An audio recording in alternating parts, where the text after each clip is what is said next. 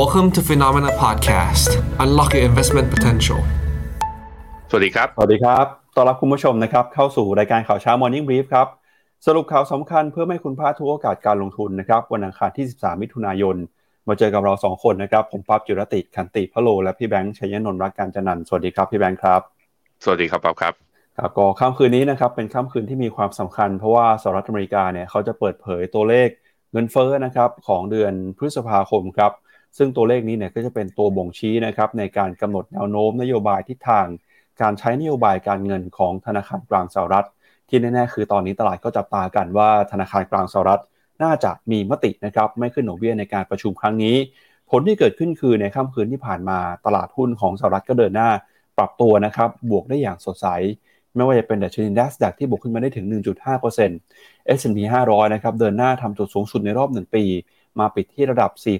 4,338 จุดแล้ว และที่สำคัญเลยก็คือหุ้นในกลุ่มเทคโนโลยีของสหรัฐหลาย ๆ ตัวเนี่ยก็ยังปรับตัวเดินหน้าได้ดีนะครับ เมื่อคืนนี้ Apple ปิดไปที่ราคา all time high หรือว่าจุดสูงสุดเป็นประวัติการ์ด้วยนะครับ ก็ถือว่า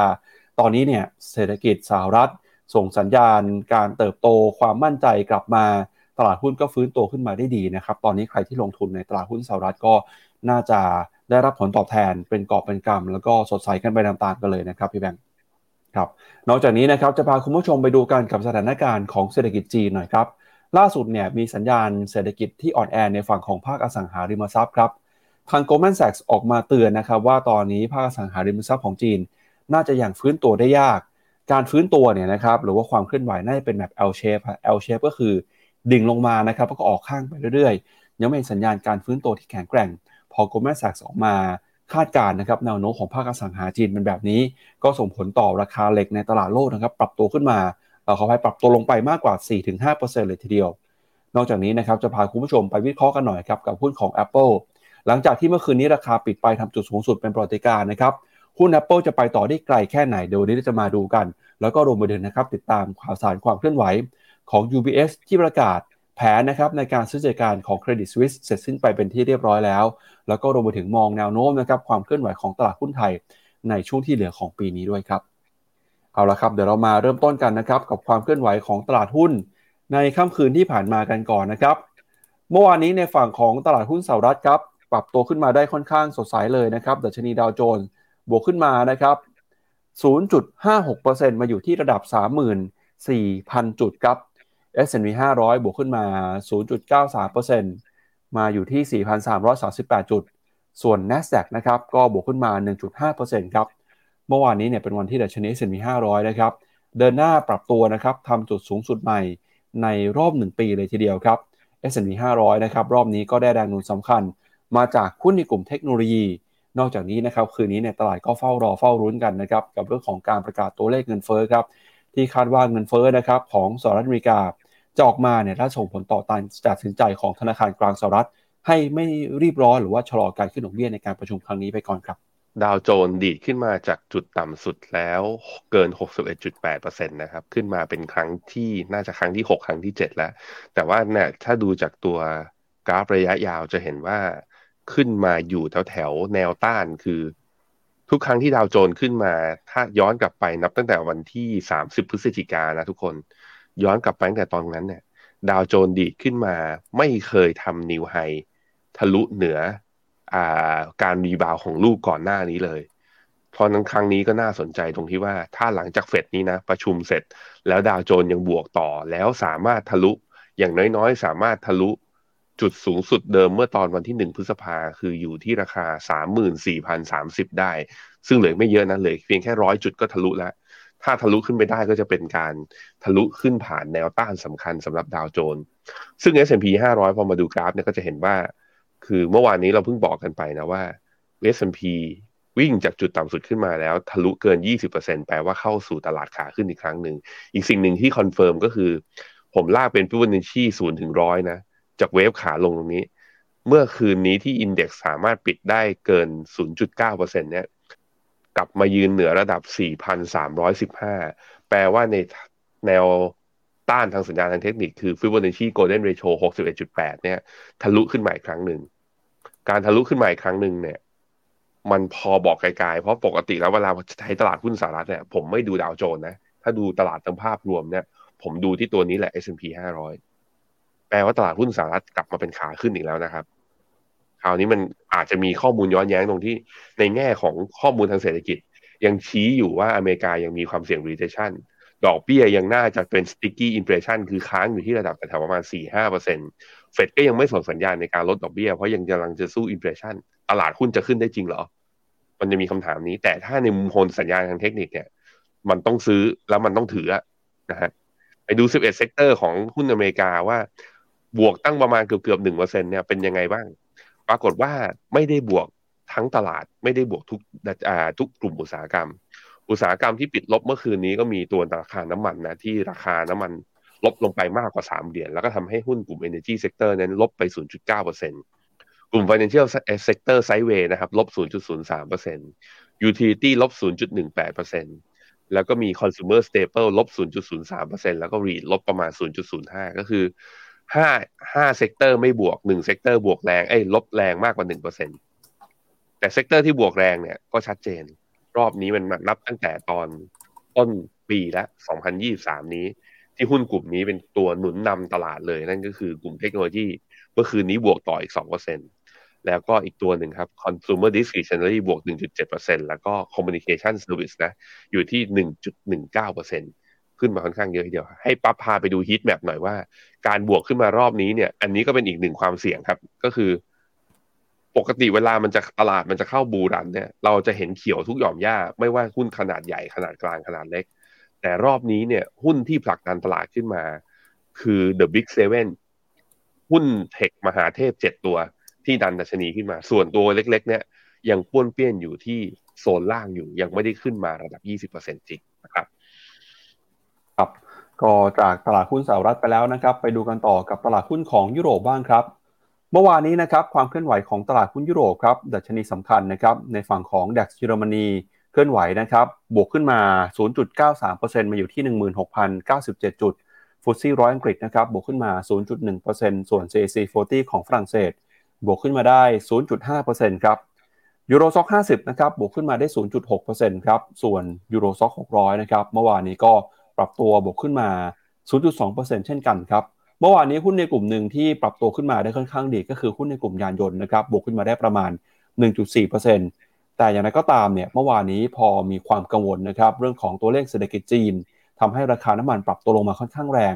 เมื่อวานนี้เนี่ยนะครับส่งผลทาให้หุ้นในกลุ่มเหมืองแร่แล้วก็กลุ่มที่เกี่ยวข้องกับพลังงานในยุโรป ปรับตัวลงมาด้วยนะครับเดี๋ยวเรามาดูภาพของตลาดหุ้นยุโรปกันหน่อยนะครับแล้วก็มีข่าวที่สำคัญในตลาดหุ้นยุโรป ซึ่งวันนี้เราจะมาเล่าให้ฟังกันในช่วงข่าวก็คือ การประกาศนะครับซื้อกิจการของเครดิตสวิสจาก UBS เนี่ยตอนนี้ก็ถือว่าสำเร็จเสร็จสิ้นไปเป็นที่เรียบร้อยแล้วครับครับผมตัว Euro Stoxx ห้าสิบนะครับป้วนเปี้ยนอยู่ระหว่างเส้นค่าเฉลี่ย 20 วันกับเส้นค่าเฉลี่ย 100 วัน มีหลุดลงไปเมื่อตอนสิ้นเดือนพฤษภาที่ผ่านมาก็จริงนะ หลุดเส้นค่าเฉลี่ย 100 วันเนี่ย แต่ก็ดีดกลับมา การดีดกลับมาก็ยังไม่ตีขึ้นไปชน high นะฮะในขณะที่ Euro Stoxx 600ก็เช่นเดียวกันนะ ตอนนี้ก็ข้ามไปข้ามมาระหว่างเส้นค่าเฉลี่ย100วันกับเส้นค่าเฉลี่ย20วัน ดูจาก indicator แล้วมีความแผ่วในแง่ของว่าโมเมนตัมหรือว่า volume trade ในการที่จะดันตลาดขึ้นมาทดสอบจุดสูงสุดเดิมอย่างเงี้ย ดูจะอ่อนกำลังลงแต่ว่าก็ใช่ว่าจะไม่สามารถขึ้นไปทดสอบได้ เหตุผลหนึ่งก็คือหลังการประชุมเฟดออกไปแล้วปุ๊บทิศทางตัวดอกเบี้ยเนี่ยอาจจะเป็นตัวขับดัน หรือว่าเป็นตัวกระตุ้นตลาดทั้งฝั่งอเมริกาและทั้งฝั่งยุโรปให้ ECB เนี่ยคือ acting action ตามที่เฟดผลการประชุมออกมาครับหุ้นอังกฤษครับฟุตซี่ร้อยเนี่ยในช่วงประมาณสัปดาห์ที่ผ่านหนึ่งมาเนี่ยเป็นไซด์เวดาวนะกำลังจะลงมาทดสอบเส้นค่าเฉลี่ยหนึ่งร้อยอะสองร้อยวันเส้นสีเขียวเนี่ยอีกครั้งหนึ่ง ในขณะที่ตัว MACD เนี่ยได้บายสิกแนลไปแต่ตั้งแต่ได้บายสิกแนลไปปุ๊บเนี่ยกำลังอ่ากำลังเทรดเนี่ยดูค่อนข้างอ่อนแรง นะครับ ดูค่าเงินกันหน่อย ค่าเงินยูโรมันเทียบกับดอลลาร์ตอนนี้กลับมาแข่งค่าเบาๆ ตั้งแต่ช่วงปลายสัปดาห์ที่แล้วคือ 1.076 ในขณะที่ค่าเงินปอนด์เนี่ยก็กลับมาแข่งค่าตั้งแต่สัปดาห์ที่แล้วเช่นเดียวกันอยู่ที่ 1.25 ครับ มาดูต่อนะครับที่ความเคลื่อนไหวของตลาดหุ้นเอเชียกันบ้างครับหุ้นเอเชียนะครับเช้านี้เปิดมาแล้วครับดัชนีนิกเกิ225 ของญี่ปุ่น บวกขึ้นมา 1.05%นะครับ ส่วนทิศทางของออสเตรเลียกับนิวซีแลนด์วันนี้ก็ซื้อขายกันในทิศทางผสมผสานนะครับหุ้นจีนครับจากความกังวลนะครับเรื่องของเศรษฐกิจที่เข้ามากดดันเนี่ยก็ทำให้ตลาดหุ้นจีน ไม่ได้ขยับขยื่นไปไหนมากนะครับเซี่ยงไฮ้เมื่อวานนี้ก็ปิดลงไปอยู่ในแดนลบเออเล็กน้อยนะครับเช้านี้เปิดมาก็กระพริบกระพริบนะครับติดลบไปประมาณ 0.02%ส่วนเมื่อวานนี้นะครับไชน่า F50 บวกขึ้นมานะครับแล้วก็หังเซ็งฮ่องกงบวกขึ้นมาเล็กน้อย 0.07% สิ่งที่ตลาดเฝ้าลุ้นกันในตอนนี้ก็คือการออกมากระตุ้นเศรษฐกิจนะครับจากรัฐบาลแล้วก็ธนาคารกลางของจีนครับไต้หวันเมื่อวานนี้บวกขึ้นมา 0.4%แล้วก็หุ้นไทยครับเมื่อวานนี้เนี่ยหุ้นตัวใหญ่ก็เข้ามาสร้างแรงกดดันนะครับติดลบไป 3.7 จุดมาอยู่ที่ระดับ 1,551 จุดนะฮะหรือว่าลบไป 0.24%แรงกดดันก็มาจากเรื่องของการเมืองในประเทศนะครับ ตอนนี้เนี่ยความวุ่นวายทางการเมืองเริ่มจะลุกลามนะครับไปยังตลาดหุ้นแล้ว มีหุ้นที่เคลื่อนไหวเมื่อวานนี้2อสตัวน่าสนใจคือหุ้นของ Intouch นะครับ แล้วก็หุ้นของ Gulf Energy ด้วย ส่วนคอสบีเกาหลีใต้ครับเช้านี้บวกขึ้นมาประมาณ 0.02-0.03%นะครับ แล้วก็ในฝั่งของอินเดียแล้วก็เวียดนามครับเมื่อวานนี้ก็ซื้อขายในทิศทางผสมผสานนะครับอินเดียบวกขึ้นมา 0.2%ส่วนเวียดนามนะครับบวกขึ้นมาได้ 0.8%ครับไปดูดัชนีเนี่ยจะเห็นว่านิเคอีนะตีไฮต่อนะตีไฮอย่างต่อเนื่อง การบวกขึ้นมา 3 วันติดนี่น่าสนใจมาก วันศุกร์บวก 1.9%วันอังวันจันทร์เมื่อวานนี้บวก 0.5 วันนี้บวกต่ออีก1%สามวันบวกไปกี่เปอร์เซ็นต์เนี่ยสองเปอร์เซ็นต์สามเปอร์เซ็นต์สามจุดห้าเปอร์เซ็นต์น่ะโอ้โหนี่คือแต่ดูทรงเนี่ยก็จะเห็นนะ pattern ของกราฟตอนนี้คือ RSI กับ MACD แต่ RS MACD ไม่มีปัญหายังยังไม่เกิด divergence แต่ RSI เนี่ย เกิด divergence มาสองลูกก่อนหน้านี้แล้วนั้นขาขึ้นรอบนี้มีอยู่ถือกันต่อไป ซื้อตามไหมโปรดระวังนะครับ KOSPI ของเกาหลีบวกต่อด้วย 0.45 คือถ้าอยากจะตามเรื่อง theme North Asia นะ อยากจะตามว่าเฮ้ยอะไรที่ควรจะวิ่งต่อจากญี่ปุ่น ผมเห็นว่าซื้อ KOSPI เนี่ยถือ KOSPI เนี่ย ดูเขาเรียกว่าข้อดีคือมันยังไม่ทะลุจุดสูงสุดเดิมยังอยู่อีกห่างไกลเลย มันเพิ่งจะเป็นเทรนขาขึ้นขึ้นมา เพิ่งจะเบรก2,500 ขึ้นมา แล้วดูจากทิศทางก็คือน่าจะเป็น sideway up ยังไปได้ต่อนะ เพราะฉะนั้นใครที่แบบว่าเฮ้ยตกรถญี่ปุ่นไปแล้ว หรือขายหมูญี่ปุ่นไปแล้ว แต่อยากจะ enjoy จากทางฝั่ง North Asia ที่ตอนนี้กำลัง sentiment กำลังดูดี ก็มาที่เกาหลีแทนนะครับเนี่ยไต้หวันก็อีกตัวหนึ่ง ตัวหุ้นอย่าง TSMC Taiwan Semiconductor ไอ Taiwan Semiconductor อยู่ใน index เนี่ย คิดเป็นมา 30-40%ก็ได้ประโยชน์จากตัว ทีม AI ด้วยเช่นเดียวกันเนี่ยเปิดมาเช้านี้บวกต่ออีก1%นะครับหังเสงเมื่อวานนี้ ซูมเข้าไปดูให้ใกล้ๆ เมื่อวานนี้บวกแค่บวกเป็นตัวเลขรหัสลับ สายลับชาวอังกฤษเลยครับบวก 0.07 ครับ ยืนเหนือเส้นค่าเฉลี่ย 20 วัน ในขณะที่ตัว CSI 300 ก็พยายามที่จะเทรดแดนบวกให้ได้ตลอดทั้งวันนะ บวกอยู่ประมาณ 0.2 ยังบวกค่อนข้างน้อย ผมคิดว่าตลาดก็รอดูท่าทีว่าทางการจีนจะมีนโยบายกระตุ้นเศรษฐกิจ หรือผ่อนคลายมาตรการนโยบายการเงินเพิ่มเติมหรือไม่นะครับ เวียดนามไปต่อฮะเวียดนามไปต่อเมื่อวานนี้บวก 0.8ทำให้จุดสูงสุดใหม่ในรอบนับตั้งแต่วันที่ 1 กุมภาส่งดูดีมาก ตั้งแต่ทะลุผ่านเส้นค่าเฉลี่ย 200 วันมาเนี่ย ดูแบบว่าค่อยๆขึ้น ไปอย่างนี้ช้าๆไปเรื่อยๆบวกวันละเท่านี้แค่นี้นักลงทุนไทยก็มีความสุขแล้วนะฮะแล้วเราไปเจอกันที่ไฮเดิมก่อนไฮเดิมของเมื่อตอนเดือนมกราหนึ่งพันหนึ่งร้อยสามสิบห้า ตรงนี้เป็นเป้าแรก ถ้าผ่านตรงนี้ได้น่าสนใจว่าจะไปถึงพันสองหรือไม่นะครับ หุ้นไทยฮะ หุ้นไทยไปไปมานับตั้งแต่เลือกตั้งมาจนถึงตอนนี้คือลงไม่ลึก แต่ขึ้นมาก็ยังอยู่ย่ำอยู่ที่เดิม election rally ยังต้องโปรลองออกไปยังต้องออกไปก่อน เพราะว่าความไม่แน่นอนทางการเมืองยังคงสูงอยู่นะครับ แต่ยังไงก็แล้วแต่ผมลองผมดูแล้วไม่ไม่ว่าไม่ว่าความไม่แน่นอนหรือฝุ่นตลบมันจะมีช่วงนี้ยังไง แต่หลังจากที่ประชุมสภาโหวตเลือกตั้งนายก และรู้ว่ารัฐมนตรีหน้าตาชุดเศรษฐทีมเศรษฐกิจเป็นใครเนี่ยผมเชื่อว่าตลาดหุ้นไทยก็ยังมีความหวังมีมีโอกาสที่จะรีบาวเพิ่มเติมอยู่นะครับไปดูเซนเซกกันหน่อยSENSEX ย่อมาสองวันทำการนะคือเมื่อวันพฤหัสกับวันศุกร์เนี่ยย่อลงมา ยังไม่สามารถชน high เดิมได้ที่ 6 63,624 แต่ดูจากทิศทางก็ค่อนข้างชัดเจนว่าเป็น sideway up แล้วก็ยังยืนเหนือเส้นค่าเฉลี่ย20 วัน เพราะนั้นหุ้นอินเดียก็ยังอยู่ในขาของการขาขึ้นอยู่ของเขายิงต่อไปครับ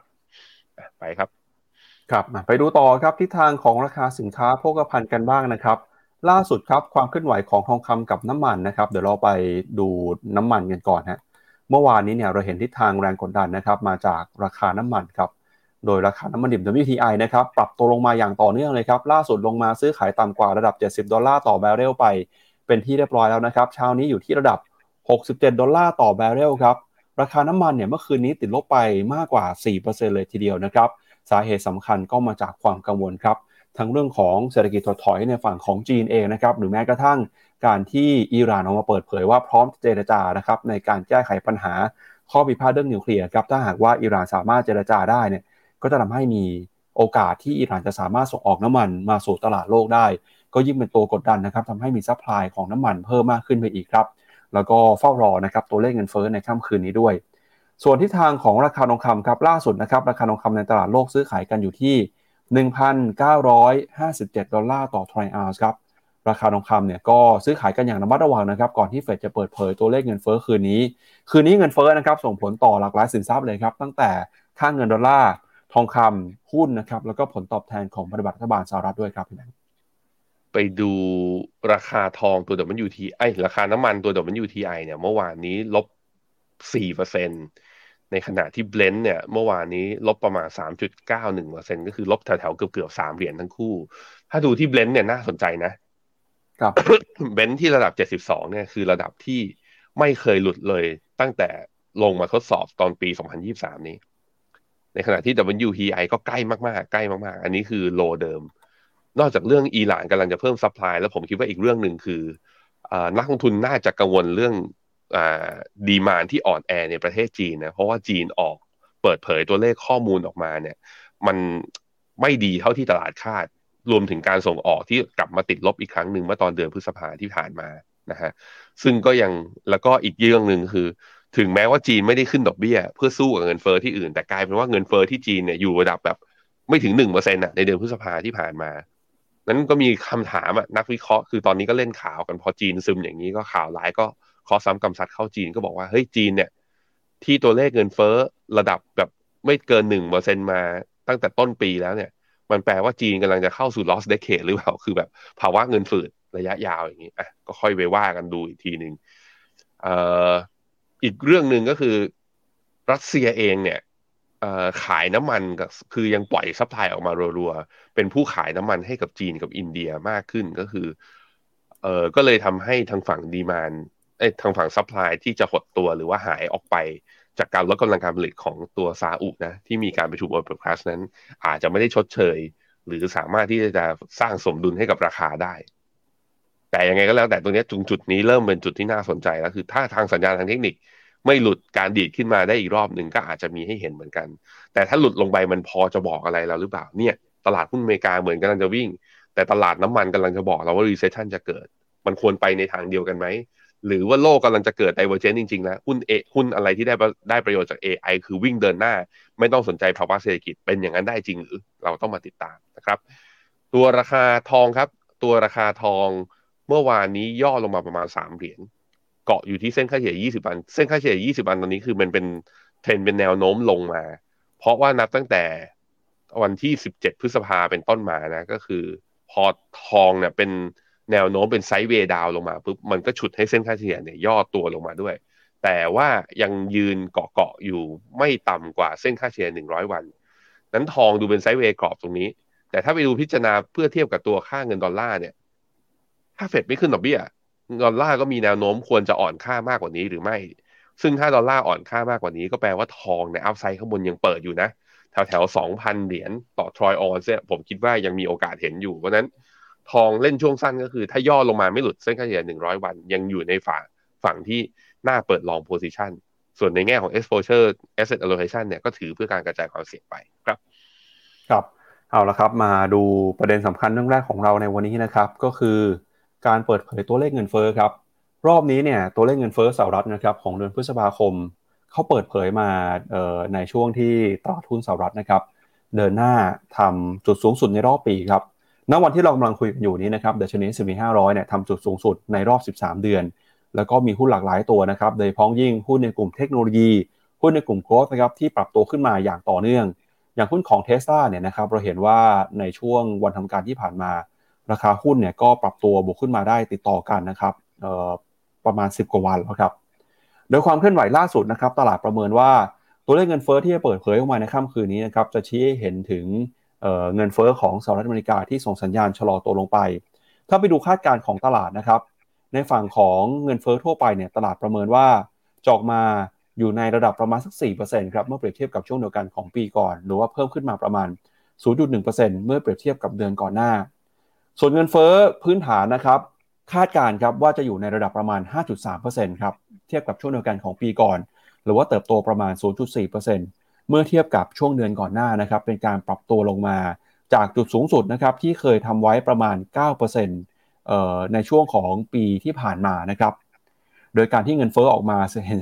เห็นสัญญาณชะลอตัวลงไปเนี่ยก็จะเป็นตัวที่ทำให้เฟดนะครับมีความผ่อนคลาย แล้วก็ลดแรงกดดันในการใช้นโยบายการเงินเข้มงวดลงไป ตอนนี้ตลาดนะครับให้น้ำหนักประมาณ 70 กว่าเปอร์เซ็นต์นะครับที่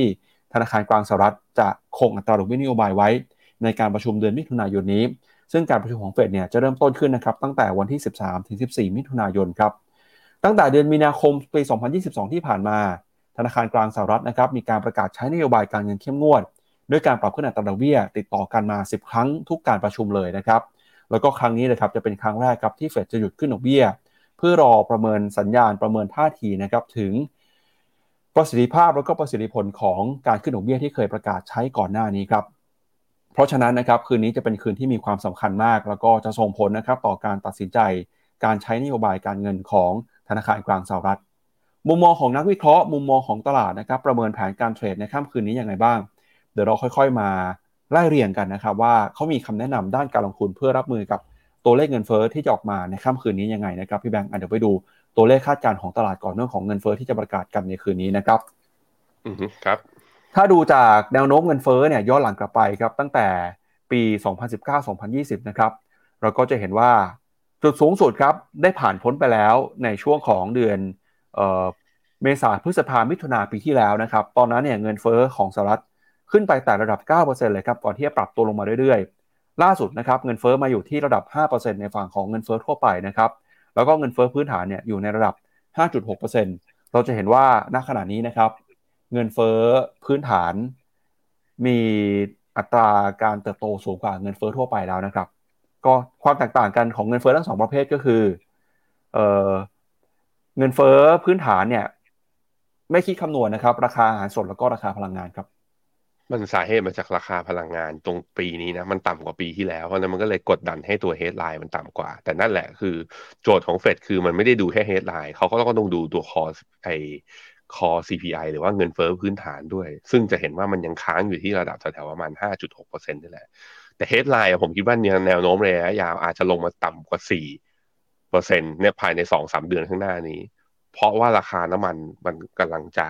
คือมันผ่านจุดพีคเนี่ย เวลาดูแบบ y y o y นะ year on year เนี่ย คือมันผ่านจุดพีคของมันไปแล้วเมื่อ เพราะว่าฐานการคำนวณของปีที่แล้วมันสูงกว่านะครับ ครับก็ให้คุณผู้ชมจับตาตัวเลขนี้ไว้นะครับ สิ่งที่ตลาดคาดการณ์ก็คือ เงินเฟ้อทั่วไปเนี่ยจากระดับประมาณ 5%นะครับจะขยับลงมาถ้าตามตลาดคาดก็คืออยู่ที่ประมาณ 4%ครับส่วนเงินเฟ้อพื้นฐานเนี่ยจาก 5.6 นะครับก็จะขยับลงมาเหลือประมาณ 5.3%เพราะฉะนั้นนะครับถ้าหากว่าตัวเลขนี้ใกล้เคียงกับที่นักวิเคราะห์คาดเนี่ยแนวโน้มที่เฟดจะคงดอกเบี้ยก็มีสูงนะครับแต่ถ้าว่าตัวเลขนี้ผิดคาดไปสูงกว่าหรือต่ำกว่าเนี่ยจะส่งผลต่อการตัดสินใจใช้นโยบายการเงินของเฟดแน่นอนนะครับ อันนี้เป็นไส้ในของเงินเฟ้อครับว่าเงินเฟ้อที่มีการคิดคำนวณกันเนี่ยประกอบไปด้วยอะไรบ้างครับ เราก็จะเห็นว่าสัดส่วนก็แตกต่างกันไปนะครับหลังจากที่ราคาพลังงานปรับตัวลงมาครับพี่แบงค์ครับผมจะเห็นว่าสัดส่วนที่เยอะที่สุดนะที่มีอิทธิพลต่อตัวเงินเฟ้อนะปัจจุบันล่าสุดนะก็คือมากกว่ามากกว่าครึ่งหนึ่งเลย อยู่ที่ราคาบ้าน ซึ่งก็แน่นอนว่าพอเฟดค้างเนี่ยมันเลยเป็นความผมก็เลยคิดว่า เป็นเจตนาของเฟดที่ยังไม่อยากส่งสัญญาณในการลดดอกเบี้ย เพราะไม่งั้นนะถ้าลดดอกเบี้ยเมื่อไหร่ราคาบ้านหรือว่าดีมานที่จะซื้อบ้านอาจจะขยับขึ้นมาเพิ่ม ตอนนี้ก็จะเห็นว่าไอ้ตัวราคาบ้านเนี่ย ในตะกร้าเงินเฟอ้อนั้น เริ่มชะลอตัวมาประมาณทักสามเดือนติดต่อกันแล้ว อันนี้คือสัญญาณที่เห็นว่าข้อดีคือก็ทำให้ตัวความกังวลเรื่องเงินเฟอ้อนั้นอาจจะลดลงแต่เรื่องหนึ่งคือถ้าไปดูเนี่ยก็จะมี ราคาอาหารและเครื่องดื่ม ก็อันนี้ที่ปรับตัวลดลงพร้อมกับราคาพลังงาน ราคาพลังงานคือโซน อันไหนอ๋ออันนี้ไม่อยู่แฮอ่าอันนี้น่าจะเป็นตัวคอ CPI ใช่ไหมครับ จะมีตัวที่ลดลงอีกอันหนึ่งก็คือเรื่องอ่า transport คือเรื่องของไอ้เงินเฟ้อเรื่องด้านการขนส่งก็จะเห็นว่าปรับตัวลดลงไปค่อนข้างเร็ว เพราะฉะนั้นก็ ดูแล้วมีมีแนวโน้มครับ มีแนวโน้มที่ดีว่าประกาศเงินเฟ้อออกมาจะต่ำกว่าเดือนก่อนหน้า เมื่อต่ำกว่าเดือนก่อนหน้านี้ก็อาจจะไปทำให้ตัว Fed Watch Tools เนี่ย หรือว่า Fed Fund Future เนี่ยนะ อาจจะอาจจะทำให้ตัว Fed Fund Future นั้นลดลง โอกาสที่จะขึ้นดอกเบี้ยในครั้งครั้งถัดๆไปเนี่ยลดลง ซึ่งตรงนี้จะเป็นผลดีกับตลาดหุ้นต่อไปด้วยนั้นผมเนี่ยเอียงไปทางว่าตลาดหุ้นอเมริกา น่าจะมีแนวโน้มที่อาจจะขึ้นไปต่อ เพราะว่าเรียกว่าไพ่ที่เริ่มหงายออกมานั้น เงินเฟ้อมันค่อนข้างแสดงสัญญาณชัดว่าจะไม่ดีแล้วไม่ให้พงกหัวกลับไปนะครับครับก็แม้ว่าตัวเลขเงินเฟ้อรอบนี้นะครับจะเห็นสัญญาณชะลอตัวลงมาอย่างต่อเนื่องเลยนะครับ แต่นั้นก็ตามเนี่ยตัวเลขที่ออกมาอยู่ในระดับ 4-5%นะครับยังคงสูงกว่าเป้าหมายของธนาคารกลางสหรัฐ ที่อยากจะควบคุมเงินเฟ้อนะครับอยู่ในระดับใกล้เคียง 2%ครับ เพราะฉะนั้นเนี่ยแม้ว่าจะมีการหยุดขึ้นดอกเบี้ยไปในการประชุมรอบเดือนมิถุนายน แต่การประชุมครั้งถัดไปก็ยังคงมีโอกาสในการขึ้นดอกเบี้ยอยู่นะครับชวนที่แบงค์ไปดูหน่อยครับว่ามุมมองของตลาดใน Fed Watch 2เนี่ยเขามองโอกาสหรือความน่าจะเป็นในการขึ้นดอกเบี้ยนะครับของรอบนี้แล้วก็รอบถัดไปยังไงบ้าง เพื่อที่จะมาวางแผนในการเทรดกันนะครับแล้วเดี๋ยวเราจะพาคุณผู้ชมไปดูกันว่าคำแนะนำของนักวิเคราะห์นะครับ แต่ละเจ้าเนี่ยเขามองเรื่องนี้ตัวเลขค่ำคืนนี้ว่าควรจะวางแผนในการเทรดยังไงครับ อืมครับผม ตอนนี้โอกาสขึ้นมาทะลุเกิน 80%ไปแล้วนะครับ ที่การประชุมวันวันพรุ่งนี้เนี่ยเฟดจะคงดอกเบี้ยครับในขณะที่การประชุมครั้งถัดไปครับ พี่ปั๊บวันที่ 26 กรกฎาเนี่ย ตลาดให้โอกาสมากกว่าเกือบเกือบ 70%แล้ว ที่จะขึ้นดอกเบี้ยเป็น 25 basis point แล้วก็โอกาสเพียงแค่ 30%เท่านั้นที่จะคงดอกเบี้ย แต่หลังจากประกาศเงินเฟ้อออกมาผมคิดว่ามีโอกาสสูงมากที่ไอ้แท่งเนี้ย แท่งขึ้นดอกเบี้ย 57.3%ตรงนี้อาจจะลดลงมา หรืออาจจะมีโอกาสที่จะคงดอกเบี้ยมากขึ้นนั่นเองนะครับ ครับ ก็ก่อนหน้านี้ครับตลาดเคยคาดการณ์กันนะครับว่าตลาดหุ้นสหรัฐเนี่ยไม่น่าจะขึ้นไปได้ไกลมากกว่านี้สักเท่าไหร่ เพราะว่ามันก็มีตัวเลขเศรษฐกิจหลายตัวที่ยังคงอ่อนแอ แล้วก็สัญญาณจากเฟดนะครับที่จะยังคงใช้นโยบายการเงินเข้มงวดต่อไป แม้ว่าในการประชุมรอบนี้เนี่ยอาจจะไม่รีบร้อนนะครับแต่การประชุมครั้งหน้าน่าจะมีการขึ้นดอกเบี้ย เลยทำให้มีนักวิเคราะห์จำนวนหนึ่งครับ เชื่อว่า S&P 500 จะปรับตัวลงมานะครับเขาก็เลยไปตั้งสัญญาช็อตโพซิชันไว้ใน S&P 500 นะครับ เดี๋ยวเราไปดูหน่อยว่าตอนนี้คนที่ช็อตใน S&P 500 เนี่ยยังอยู่กันดีอยู่หรือเปล่านะครับ ดูจากภาพนี้นะครับก็จะเป็นภาพที่บ่งชี้ถึงคาดการณ์นะครับการใช้นโยบายการเงินของธนาคารกลางสหรัฐ ที่จะมีโอกาสปรับขึ้นอัตราดอกเบี้ยต่อไปอีกนะครับ ก่อนที่จะค่อยๆทยอยปรับลดลงมาในช่วงปีหน้านะครับ ตอนนี้ถ้าเราไปดูนะครับ สัญญาณ net short position ครับใน S&P 500 e-mini futures เนี่ยจากช่วงเดือนก่อนหน้านี้นะครับ ที่ขึ้นไปทำจุดสูงสุดในรอบปีเนี่ยอยู่ในแถวประมาณสัก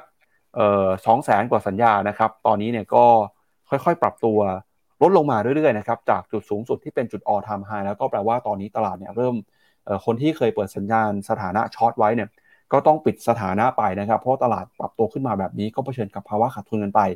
รวมไปถึงนะครับมีนักลงทุนบางส่วนเองที่บอกว่าเปลี่ยนมุมมองครับจากที่ไปช็อต S&P 500 นะครับก็ถอน position ออกมา แล้วก็บางคนเนี่ยมีการไปเปิดสถานะลองเพิ่มเติมมากขึ้นด้วยนะครับ จะเห็นได้จากการที่ตลาดปรับตัวขึ้นมาล่าสุดเมื่อคืนนี้ S&P 500 ก็ขึ้นไปทำจุดสูงสุดในรอบ 13 เดือนเป็นที่เรียบร้อยแล้วกนะครารัฟบนี้มันดูอย่างนี้พี่พี่ปั๊บอันนี้มันคือตัว e mini future ถ้ากราฟมันอยู่มาทางฝั่งลงต่ำกว่าเส้นศูนย์แปลว่า net short position ที่ถืออยู่อะเยอะ ครับถ้ามันบวกมากกว่าเส้นศูนย์แปลว่า net long position เยอะกว่า คือกราฟเนี้ยไอ้ตรงโซนไฮไลท์สีเหลืองเนี่ยมันกำลังจะบอกว่านับตั้งแต่ปี 2000 เป็นต้นมานะ ไม่เคยมีครั้งไหนที่นักลงทุนที่ใช้ future ในการที่เรียกว่าในการสร้าง position เนี้ย net short เยอะขนาดนี้มาก่อนอืมเยอะกว่าตอนวิกฤตตอนปี 2008 ซะอีก แต่ว่าตัว net short เนี้ยก็เห็นว่าจะเริ่มดีดขึ้นมาก็คือเริ่มยอมมอบตัว คำว่ายอมมอบตัวหมายถึงว่า ก็พอตลาดมันดิ้งดีดขึ้นมาใส่หน้า อาจจะแบบว่าเฮ้ยเกิดการขาดทุนจากการถือ position short เยอะ ก็เลยเริ่มมีการเขาเรียกว่าต้องปิด position เรียกจะเรียกว่า short squeeze ก็อาจจะยังไม่ได้ขนาดนั้น เพราะว่าตลาดมันก็ไม่ได้วิ่งจนกระทั่งร้องขอชีวิตขนาดนั้น มันยังไม่ได้ตีทำ all time high แต่อันนี้เป็นสัญญาณมุมหนึ่งก็คือมันอาจจะมีโมเมนตัมที่ลากดัชนีขึ้นไปต่อจากการที่คนถือช็อตเยอะ แล้วปิดโพซิชันเพื่อมอบตัวก็เป็นไปได้ อะอันนี้คือสิ่งที่เห็นนะครับครับส่วนแผนการเทรดในค่ำคืนนี้จะเป็นยังไงนะครับกับเรื่องของตัวเลขเงินเฟ้อครับพาคุณผู้ชมไปดูกันกับแผนของ JP Morgan หน่อยครับเขาประเมินความน่าจะเป็นแบบนี้นะครับ ก็มีอยู่3แถวนะครับ ก็คือฝั่งซ้ายเนี่ยอันนี้เป็นเงินเฟ้อนะครับว่าจะออกมาอยู่ที่ระดับเท่าไหร่ แถวกลางเนี่ยจะเป็นความเคลื่อนไหวของ S&P 500 ต่อเงินเฟ้อที่จะประกาศออกมา แล้วก็แถวขวาสุดก็คือโอกาสความน่าจะเป็นนะครับ เดี๋ยวเราไปดูกันหน่อยฮะว่า มุมมองของเขาเนี่ยเป็นยังไงบ้างนะครับ ถ้าไปดู CPI ครับความน่าจะเป็นสูงที่สุดที่มีโอกาสเกิดก็คือ 40%ครับเขาประเมินว่าเงินเฟ้อเนี่ยจะออกมาอยู่ในระดับ 4 ถึง 4.2%ถ้าออกมาตามนี้จริงนะครับ จะส่งผลบวกต่อดัชนี S&P 500 ให้ปรับตัวบวกขึ้นมาในระดับ 0.75 ถึง 1.25%ครับ รองลงมานะครับก็คือเงินเฟ้อเนี่ย ออกมาอยู่ในระดับ 4.2 ถึง 4.4%โอกาสความน่าจะเป็นในการเกิดซีนารีโอนี้อยู่ที่ประมาณ 35%ครับ ถ้าหากว่าเงินเฟ้อออกมาอยู่ในระดับ 4.2 ถึง 4.4 เนี่ย ก็คาดการณ์ว่าจะส่งผลต่อ S&P 500 นะครับ ในทิศทางที่จำกัด ก็คืออาจจะไม่เปลี่ยนแปลงเท่าไหร่นัก หรือว่าอาจจะบวก แต่บวกได้ไม่เกิน 0.5%ครับ ไปดูโอกาสที่ดูเหมือนว่าจะแย่ที่สุดบ้างนะครับ แย่ที่สุดคือเงินเฟอ้อไม่ลงเลยฮะ อยู่ในระดับ 4.9 หรือว่าเกินกว่า 5%ขึ้นไป แต่โอกาสเกิดน้อยมากครับ ไม่ถึง 3%นะครับ ถ้าหากว่าเงินเฟอ้อสูงกว่า 5%เนี่ยแบบนี้จะไม่เป็นผลดีกับ S&P 500 มีโอกาสที่ดัชนีจะปรับตัวลงไปตั้งแต่ 2.5 ถึง 3%นะครับแล้วก็อีกฝั่งหนึ่งฮะฝั่งที่บอกว่าเงินเฟอ้อจะลงมาหนักๆเลยนะครับถ้าเงินเฟ้อลงมาอย่างรุนแรงแบบนี้เนี่ยลงมาต่ำกว่า 4 หรือว่าอยู่ที่ระดับประมาณสัก 3.9%แบบนี้นะครับจะส่งผลดีต่อ S&P 500 จะทำให้ดัชนีบวกขึ้นมาได้ถึง 2%แต่ความน่าจะเป็นก็ต่ำมากครับอยู่ที่ประมาณ 7.5 ถึง 8%เท่านั้นนะครับ ก็เป็น scenario ต่างๆ ในการเทรด S&P 500 คืนนี้รับกับตัวเลขเงินเฟ้อของสหรัฐจากทางฝั่ง JP Morgan ครับ ครับผมก็กรอบ headline นะ อยู่ที่ 4 ถึง 4.4 ดูตอนนี้ถ้าออกมาอยู่เนี้แถวแถวโซน 4 ถึง 4.4 ตลาดมีโอกาสไปต่อ ต่ำกว่านั้นจะไปต่อแรงมากขึ้น แต่ถ้าสูงกว่านั้นเมื่อไหร่ก็แปลว่าตลาดอาจจะเริ่มแฟลตหรือไม่ก็มีการปรับฐาน เพราะว่าเงินเฟอ้ออาจจะมากกว่าคาดเพราะนั้นมันดูแค่เฉพาะ กับเดือนก่อนหน้านี้ไม่ได้ คือเพราะตลาดฟอร์ซีไปแล้วว่าเห็นว่ามีโอกาสที่ลด แล้วตอนนี้ราคาน้ำมันอย่างที่บอกไป ตอนนี้ราคาน้ำมันทำจุดต่ำสุดของปี 2023 อยู่ นั้นเงินเฟอ้อจากราคาพลังงานมันต่ำลงแน่นอนนะครับอะสี่ถึงสี่จุดสี่จำตัวเลขนี้ไว้สำหรับใครที่วางแผนเทรดระยะสั้นนะครับครับไปดู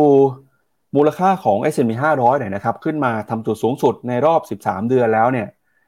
มูลค่า valuation เปรียบเทียบกับตลาดหุ้นโลกเป็นยังไงบ้างครับ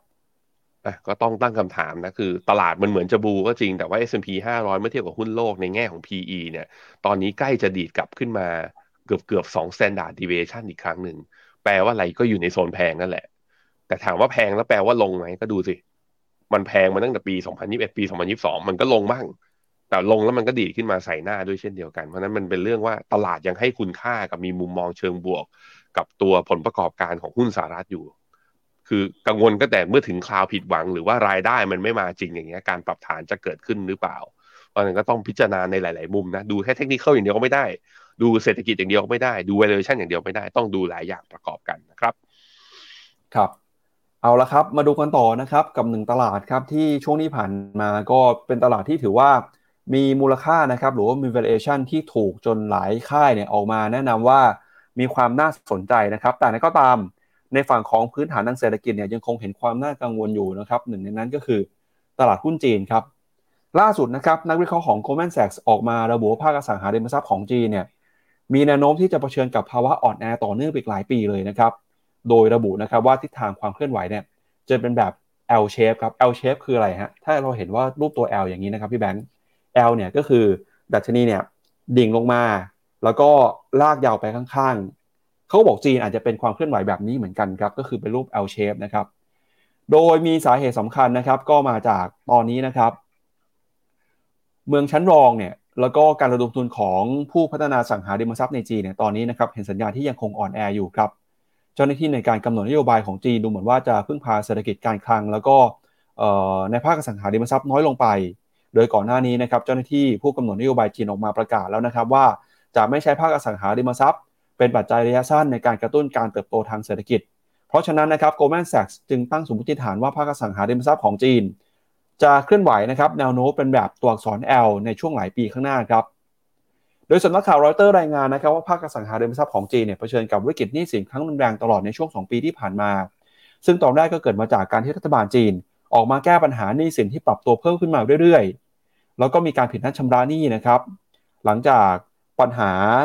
ยอดขายตกต่ำแล้วก็มีปัญหาเรื่องของความมั่นใจจากฝั่งผู้บริโภคครับแม้ว่าช่วงที่ผ่านมารัฐบาลท้องถิ่นเนี่ยจะพยายามออกมาตรการหลายเรื่องก็ตาม เพื่อสนับสนุนภาคอสังหาริมทรัพย์ แล้วก็มีการยกเลิกข้อบังคับนะครับ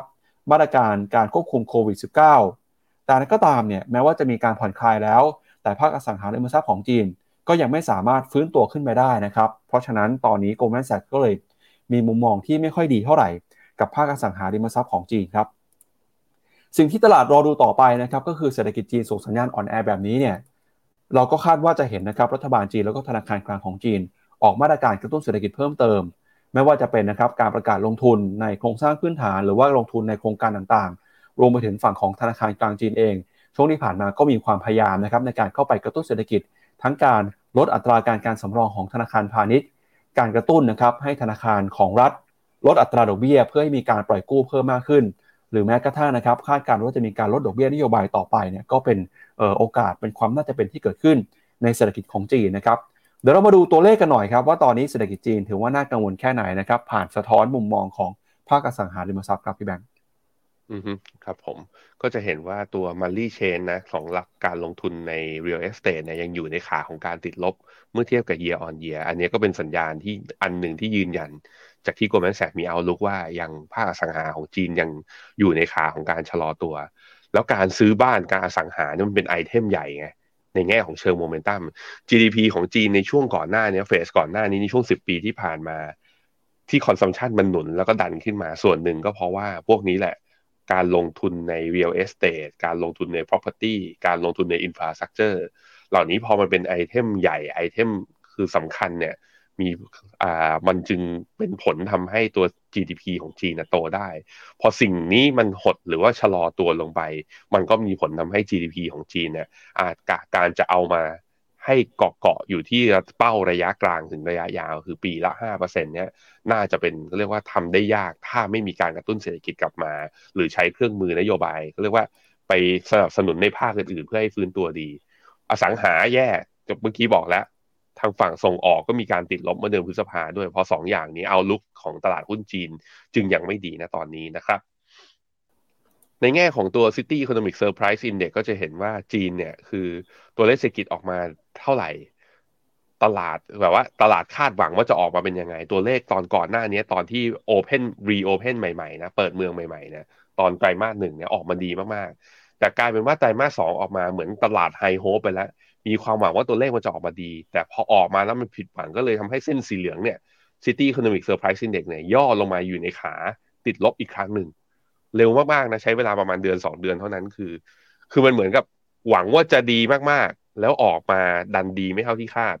ไอ้ดีดีกว่าที่คาดไปเยอะ จนตลาดก็หวังมากขึ้นไปอีก แต่พอหวังมากขึ้นไปอีกแล้วตัวเลขมันกลับมาบอกว่า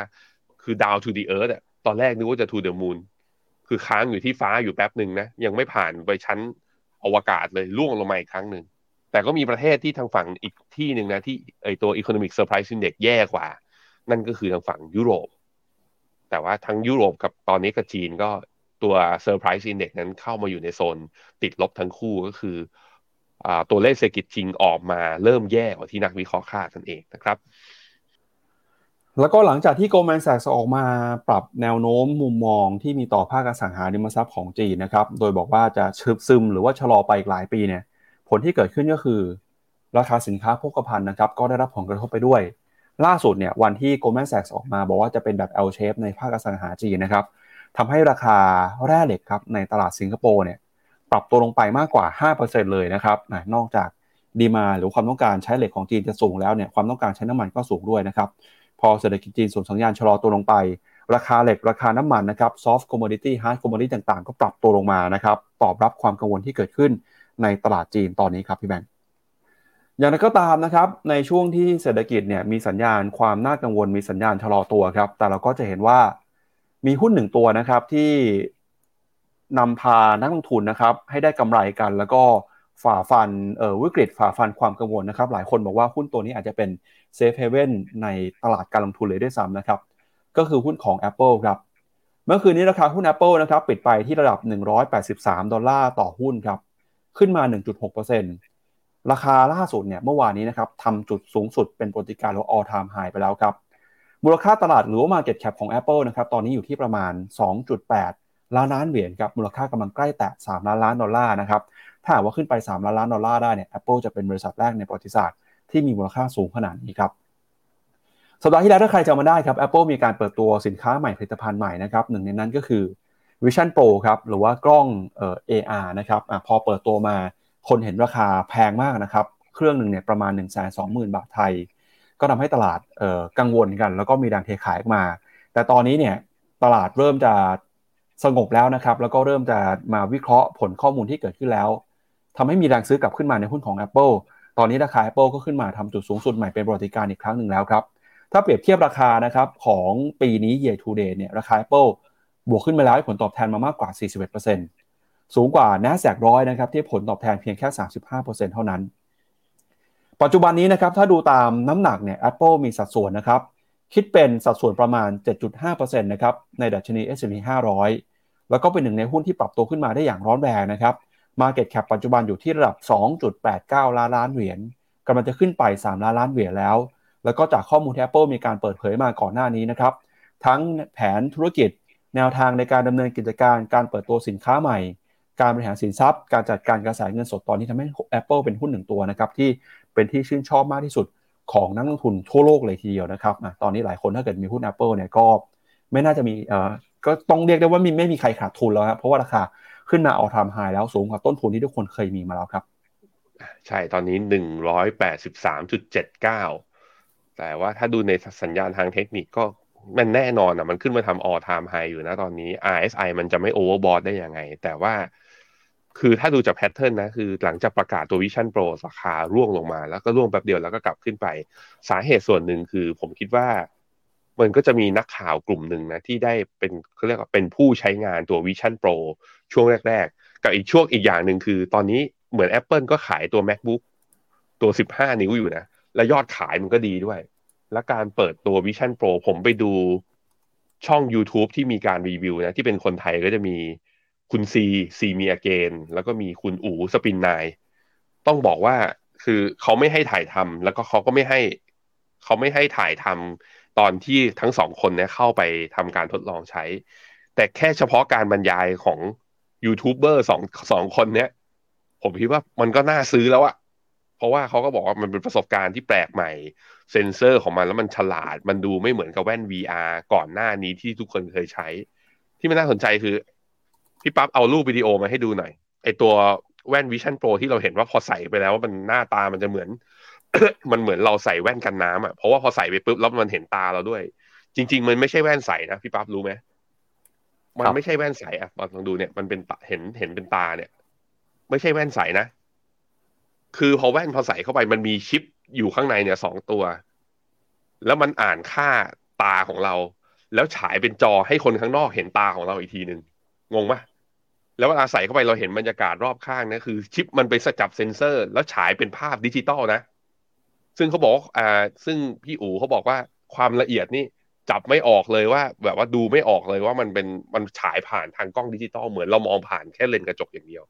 คือแค่ได้ยินแค่เนี้ยอยากลอง แค่ได้ยินแค่นี้ก็อยากลองแล้ว แล้วก็ผมไปดูนักวิจารณ์ในต่างประเทศเขาก็บอกว่า มีความเป็นไปได้ว่า เทคโนโลยีที่ Apple ทำไอตัว Vision Pro เนี้ยจะเป็น mobile killer คือประสบการณ์ในการใช้ตัวแกจ g ตหลังจากนี้ไป มันจะทำให้การจะใช้มือถือลดลงหรือเปล่า แต่ผมว่าเราจะใส่แว่นนี้ออกไปทำงานออกไปขับจักรยาน หรือออกไปขึ้นรถไฟฟ้าอย่างนั้นเหรอ มันอาจจะแบบ อาจจะ over ไปนิดนึงแต่ว่า ถ้าอยู่ในบ้านอย่างเงี้ยยังไงก็ต้องลองอะเรามาดูกันว่า แล้วเปิดตัวราคาแสนสองมายอดขายจะเป็นยังไง แต่เท่าที่รู้คือนี่ ราคา Apple ดีดไปก่อนหน้านี้แล้ว ใครมีอยู่ยินดีด้วย ซึ่งต้องมีไม่มากก็น้อยอะถ้าคุณมีถือกองทุนหุ้นเทคหรือว่ากองทุนหุ้นโลกนะครับผมมาดูมุมมองนักวิเคราะห์หน่อยครับ ตอนนี้นะครับนักวิเคราะห์ 33 รายให้คำแนะนำซื้อหุ้นของ Apple นะครับราคาปัจจุบัน 183 ดอลลาร์ ราคาเป้าหมายนะครับจาก target price ของ consensus เนี่ยอยู่ที่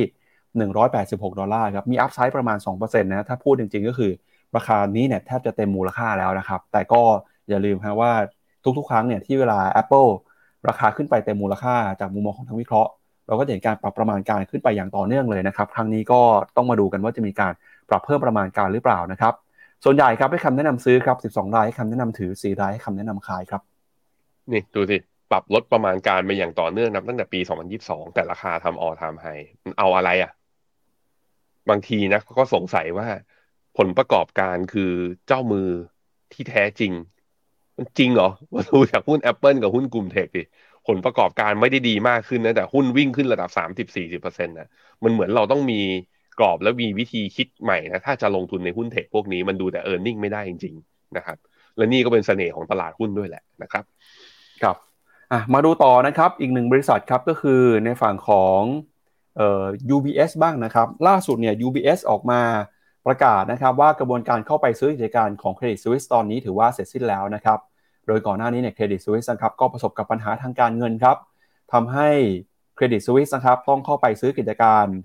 โดยขั้นตอนการซื้อกิจการเนี่ยคิดเป็นมูลค่าประมาณ 3,000 ล้านฟรังก์สวิสหรือว่า 3,300 ล้านดอลลาร์นะครับแล้วก็ตอนนี้กระบวนการต่างๆ เสร็จสิ้นแล้ว หลังจากรัฐบาลสวิตเซอร์แลนด์นะครับก็ได้นำเสนอข้อตกลงควบรวมกิจการ เพื่อรักษาชื่อเสียงนะครับของประเทศในฐานะศูนย์กลางการเงินของโลก แล้วก็สกัดกั้นนะครับความผันผวนของตลาดที่เกิดขึ้น จากความมั่นใจนะครับในธนาคารเครดิตสวิสครับ ตอนนี้เนี่ยนะครับก็ทำให้การควบรวมกิจการก็ถือว่าผ่านพ้นไปได้ดีนะครับ เดี๋ยวเราไปดูราคาของ UBS กันหน่อยครับอะนี่ราคาของ UBS มีช่วงที่มีข่าวกับ Credit Suisse นะ เมื่อตอนเดือนมีนาลงมาที่สิบแปดเหรียญ ตอนนี้ขึ้นมาดีขึ้นมายี่ยี่สิบเหรียญ จริง ๆ แล้วตั้งแต่ลงมาย่อลงมาเนี้ยก็ ไม่ได้หลุดแนวโน้มที่มีนัยสำคัญ คือไม่ได้หลุดเส้นค่าเฉลี่ย 200 วัน ซึ่งเป็นแนวรับสำคัญนะแต่ตอนนี้ก็ดีดกลับขึ้นมา ดูเหมือนทรงก็ดูดีคือตัว RSI ก็ยก MACD ก็ยกอยู่ในขาของ buy signal อาจจะแบบด้วยความที่ลงมาเร็วเนี่ย แล้วก็เลยยังไม่ทะลุผ่านเส้นค่าเฉลี่ย 100 วัน แต่ดูแล้วเหมือนเหตุการณ์เหมือนจะผ่านพ้นไปด้วยดีนะพี่ปับ๊บ แล้วดูจากกราฟแล้วก็คือน่ามีโอกาสไปต่อนะครับ ครับ จากความเคลื่อนไหวของ Credit Suisse กับ UBS แล้วครับ มาดูกันต่ออีกหนึ่งเรื่องนะครับ หลายคนอาจจะคุ้นเคยหรือรู้จักนักลงทุนท่านนี้เป็นอย่างดีนะครับ ก็คือคุณจอร์จโซรอสครับฉายา พ่อมดการเงินนะครับ ล่าสุดเนี่ยเขาออกมาประกาศเหมือนจะเป็นการเกษียณแล้วนะครับพี่แบงค์ส่งต่ออาณาจักรธุรกิจมูลค่ากว่า 25,000 ล้านดอลลาร์ ให้กับลูกชายครับคือคุณอเล็กซานเดอร์โซรอสบุตรชายวัย 37 ปีนะครับขึ้นมาเป็นผู้บริหาร กิจการแล้วก็กองทุนนะครับ รวมไปถึงมูลนิธิที่เขาเคยดูแลอยู่ด้วยนะครับ คุณจอร์จโซรอสครับ ปัจจุบันนี้เนี่ยก็มีอายุนะครับ ในวัยเอ่อ90 92 ปีนะครับ ออกมาเปิดเผยผ่านหนังสือพิมพ์ Wall Street Journal บอกว่าตอนนี้เนี่ยนะครับมีแผนจะส่งต่ออำนาจในการบริหารจัดการธุรกิจทั้งหมดนะครับ ให้กับคุณอเล็กซานเดอร์ ลูกชายคนที่ 4 จากทั้งหมด 5 คนนะครับ โดยคุณจอร์จโซรอสเนี่ยก็เป็นบุคคลที่มีชื่อเสียงนะครับ มาจากยุคสมัยช่วงของต้มยำกุ้งครับ เพราะเป็นนักเก็งกำไรค่าเงินเนี่ยที่เคยถูกกล่าวหาว่าเป็นผู้โจมตีค่าเงินบาทในช่วงวิกฤตการณ์ปี 2540 นะครับ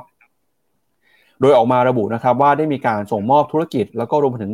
มูลนิธิ Open Society Foundation นะครับองค์กรที่ไม่แสวงหวังผลกำไร ซึ่งได้มีการบริจาคเงินไปแล้วมากกว่า 18,000 ล้านดอลลาร์นะครับ คุณโซรอสเนี่ยก็มีการก่อตั้งมูลนิธิขึ้นมาในช่วง ปี 80 ครับเพื่อสนับสนุนหน่วยงาน NGO ต่างๆทั่วโลกเลยนะครับ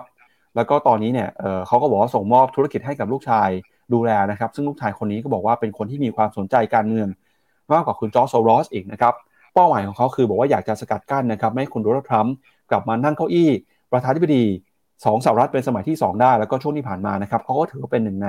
เออนักการเงินที่บริจาคเงินให้กับพรรคเดโมแครตเป็นจำนวนมากนะครับ อันนี้ก็เป็นการเปลี่ยนผ่านนะครับการบริหารธุรกิจ การดูแลกองทุนแล้วก็การดูแลมูลนิธิจากพ่อมดทางการเงินไปสู่รุ่นลูกแล้วครับ การตั้งมูลนิธิของเขานะ การเขาเรียกว่าสนับสนุนองค์กรหรือหน่วยงาน ไม่แสวงหาผลกำไรหรือเพื่อการกุศลทำทุกอย่างเพื่อโลกมามากมาย ก็ไม่ได้ลบตราบาปที่นักลงทุนนะรู้จักเขาในแง่ของพ่อมดการเงินที่มาถล่มค่าเงินบาท ตอนต้มยำกุ้งผ่านกองทุนที่ชื่อว่าควอนตัมฟันของเขา แต่ก็นั่นแหละ มันก็เป็นโลกของการลงทุน มันก็มีคำพูดที่บอกว่าถึงจอร์โซรอสตอนนั้นเฮดฟันเจ้านี้จะไม่ทำแต่คนอื่นที่เห็นความเปราะบางของเศรษฐกิจตอนนั้นก็อาจจะเป็นคนทำอยู่ดี มันขึ้นอยู่กับใครมากกว่า เพราะนั้นวิกฤตการเงินรอบหน้า อาจจะเปิดเผยมี hedge fund เยอะอีกเจ้าอื่นๆขึ้นมาอีกมากมาย เราอะก็จำเป็นที่จะต้องเรียนรู้จากเขานะแล้วก็กระจายความเสี่ยงอย่างถูกวิธีอะอันนี้ก็การเปลี่ยนผ่านของโลกพี่ปั๊บก็เอาข่าวมาอัปเดตกันนะครับ ครับ ไปดูคอมเมนต์ของคุณผู้ชมหน่อยครับพี่แบงก์ก่อนที่ไปดูเรื่องของหุ้นไทยบ้างนะครับเมื่อวานนี้หลักทรัพย์ทิสโก้มาบอกหุ้นไทยปีนี้เนี่ยเป้าหมายน่าจะอยู่ที่ 1,600 จุดนะครับขณะที่บลจเอ่อทิสโก้ก็ออกมาบอกว่าครึ่งปีหลังนะครับอาจจะเป็นโอกาสการลงทุนในหุ้นไทยด้วย แล้วก็มีคำแนะนำลงทุนในกองทุนต่างๆ ด้วยนะครับจะมีอะไรบ้างเนี่ยเรามาดูกันนะฮะจะไปดูคอมเมนต์ก่อนครับครับผมสวัสดีทุกคนนะครับ สวัสดีคุณปรินพัฒน์สวัสดีคุณไอซียา คุณแคทเธอรียา คุณซีเอบอกว่าวันนี้เสียงชัดเจนไม่เกเรคุณสนิทสวัสดีนะครับ คุณอาร์คถามมาว่าวิเคราะห์ผลกระทบของหนี้ครัวเรือนไทยต่อนักลงทุนในในเซ็ตหน่อย โหมันอ้อมไกลเลยอะเอาหนี้ครัวเรือนที่เยอะเนี่ย ผมคิดว่าแล้วก็เมื่อวานนี้ วันไหนอะปั๊บเอาข่าวมาเรื่องหนี้รถอะมีคนทิ้งหนี้รถเยอะกันมากเลยใช่ไหมผมคิดว่าตรงเนี้ยก็จะทำให้ consumption มันหด consumption มันหดก็แปลว่าเศรษฐกิจอาจจะขาขาบวกอาจจะจำกัด เมื่อเศรษฐกิจเศรษฐกิจขาบวกกันมันจำกัดเซนติเมนต์ตลาดหุ้นก็อาจจะไม่คึกคักแต่ว่ามันก็ไม่ใช่ว่าหุ้นทุกตัวมันจะเป็นอย่างนั้น ก็ต้องเข้าไปดูในรายละเอียดเพิ่มเติมนะครับเซ็ตจะวนเวียนอยู่แบบนี้กี่ปีไม่สิ เราต้องผ่านให้ได้ เราต้องผ่านวงจรในนี้ไปให้ได้ การเปลี่ยนแปลงคือเขาบอกว่า มนุษย์อยู่มาได้จนถึงทุกวันนี้นะ ก็เพราะว่าการเปลี่ยนแปลงการยืดหยุ่นปรับตัวต่อสถานการณ์ ผมเชื่อว่าไทยเราเองก็มีเรียกว่ามี resilience มีความยืดหยุ่น แล้วก็พร้อมที่จะปรับตัวกับเวทีโลกที่มันเปลี่ยนไป เชื่อว่าเป็นอย่างนั้นนะครับ คุณสนิทถามว่าเทสลาจะไปได้ต่อไหมเอาไปดูกราฟหน้าจอผมกันเทสลาตอนนี้สองร้อยห้าสิบเหรียญตีซะประมาณนี้ เมื่อวันศุกร์บวกมาสี่เปอร์เซ็นต์ วันจันทร์เมื่อวานนี้บวกต่ออีกสองเปอร์เซ็นคืออยู่ไปเรื่อยๆเลย ตอนนี้ RSI พีคมากนะอยู่ที่แปดสิบหกถ้าดูเป็น volume at price ข้างบนนี้ไม่มีแนวต้านเลยนะ คือเหมือนไปได้อีกอะแถวแถวสามร้อยก็ไปได้อะดูจาก RSI ก็อาจจะกังวลนิดนึงว่าใกล้พีคหรือยัง ดูเป็นกราฟลายสิบห้านาที ยังไม่ออกอาการ ผมคิดว่ายังไปต่อระยะสั้นนะครับ คุณพานุเขาบอกว่า พี่ปั๊บก็จริงนะ เมื่อก่อนคนตลกเรื่องไอ AirPod ที่เป็นหูฟังไร้สาย บอกมันฟังแล้วมันจะหน่วงไหมมันจะมีอะไรไหม ตอนนี้เวลาเดินตามท้องถนนหาคนมีหูฟังที่มีสายเนี่ย หายากกว่า อืม ก็จริง นั้นอนาคตเป็นไปได้นะ เราอาจจะเห็นแบบเดินกันแล้วผ่านแว่น Vision Pro ก็ได้ ใครจะไปรู้นะฮะอะพี่ปั๊บครับ ครับไปดูเรื่องหุ้นไทยกันหน่อยนะครับ คุณผู้ชมถามเข้ามาหลายท่านนะครับ มุมมองหุ้นไทยของนักวิเคราะห์ค่ายต่างๆ เป็นยังไงบ้าง เดี๋ยวมาดูมุมมองของทิสโก้กันบ้างครับ ทางบลจทิสโก้นะครับก็ออกมาพูดถึงแนวโน้มนะครับ แนวโน้มของตลาดหุ้นไทยครับ คุณสุพงษ์วรเมียนโพคานะครับ ผู้บริหารสายงานจัดการกองทุนของบลจทิสโก้นะครับก็ออกมาระบุนะครับว่า ตอนนี้เนี่ยแนวโน้มหุ้นไทยที่มองนะครับมีโอกาสในช่วงครึ่งปีหลังครับที่หุ้นไทยจะดีดตัวกลับขึ้นไป โดยมีเป้าหมายดัชนีที่ 1,600 จุดนะครับ มีแรงหนุนมาจากอัตราเงินเฟ้อของไทยที่ลดลงมาอยู่ในระดับต่ำแล้วก็จำนวนนักท่องเที่ยวที่ปรับตัวเพิ่มขึ้นมาก็จะเป็นตัวช่วยกระตุ้นนะครับเศรษฐกิจไทยด้วย โดยทางทิสโก้ก็มองว่าเศรษฐกิจไทยเนี่ยอัตราการเติบโตจะอยู่ในระดับ 3.3%นะครับแต่นั้นก็ตามก็ต้องรอเรื่องของการโหวตเลือก นายกแล้วก็เรื่องของการเมืองนะครับ ซึ่งเป็นตัวสะท้อนถึงความมั่นใจของตลาดทุนด้วยนะครับขณะที่มุมมองของบลจทิสโก้นะครับก็มองว่า ตอนนี้เนี่ยคำแนะนำการลงทุนนะครับครึ่งปีหลังกองทุนหุ้นไทยเนี่ยก็น่าจะเห็นการฟื้นตัวขึ้นมา โดยคำแนะนำให้เน้นนะครับในหุ้นขนาดใหญ่ที่เป็นหุ้น Big Cap ส่วนหุ้นต่างประเทศครับแนะนำกองทุนหุ้นจีน กองทุนหุ้นเทคโนโลยีของสหรัฐ แล้วก็หุ้นปันผลนะครับรวมไปถึงตราสารหนี้ของสหรัฐอเมริกาด้วยนะครับอันนี้ก็เป็นมุมมองของทิสโก้นะครับที่แนะนำการลงทุนในช่วงครึ่งหลังของปีนี้ครับ อืมครับผมหุ้นไทยรอหน่อยหุ้นไทยรอหน่อย รอนุ่น เดือนสิงหาค่อยว่ากันอีกทีหนึ่งนะครับ ครับ ก็เอาละครับ เมื่อสักครู่ที่ผ่านมานะครับดูเหมือนว่าจะมี breaking news ออกมา จากสำนักข่าวต่างประเทศนะครับ ก็เดี๋ยวพาคุณผู้ชมไปดูเอ่อที่หน้าจอพร้อมกันเลยนะฮะล่าสุดเนี่ย ธนาคารกลางจีนครับประกาศ ปรับลดอัตราดอกเบี้ยเออกู้ยืมระยะสั้นนะครับ seven day reverse repo ครับ ปรับลดลงมานะครับ เป็นครั้งแรกเลยครับ ตั้งแต่ เดือนสิงหาคมนะครับ ส่วนสัดส่วนในการปรับลดเนี่ยนะครับก็คือปรับลดมาจากสองเปอร์เซ็นต์นะครับลดลงมา 10 basis point ครับเหลือ 1.9%นะครับก็เป็นความพยายามนะครับของธนาคารกลางจีนในการเข้าไปกระตุ้นเศรษฐกิจ แล้วก็ตอนนี้เราก็เห็นว่ามีการอาชีพเม็ดเงินนะครับคิดเป็นมูลค่ากว่า 2,000 ล้านหยวนนะครับหรือว่าเเป็นเงินเนี่ยในระดับ 279 ล้านดอลลาร์สหรัฐนะครับเพื่อเข้าไปกระตุ้นเศรษฐกิจด้วย อันนี้เพิ่งจะเป็น breaking news ประกาศออกมา เมื่อประมาณ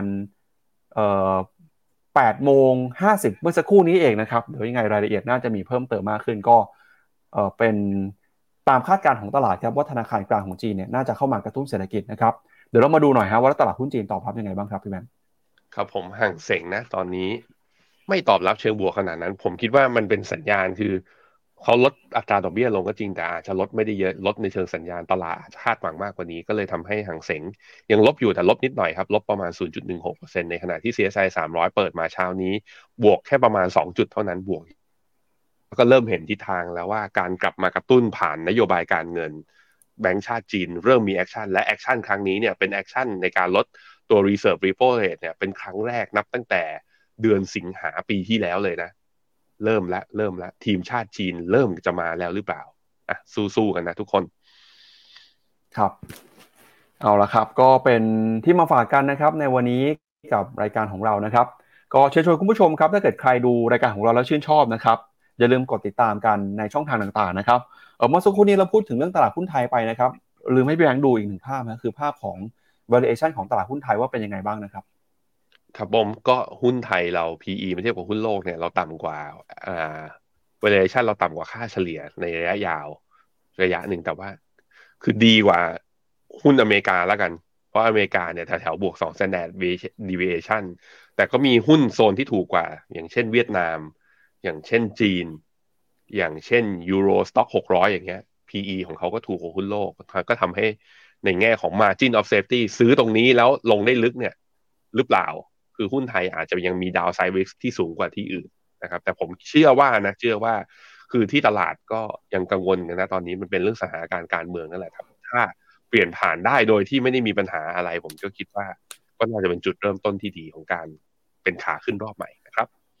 ได้ครับ ก็อย่าลืมนะครับเข้ามาติดตามในช่องทางต่างๆของเรานะครับรวมไปถึงสมัครเป็น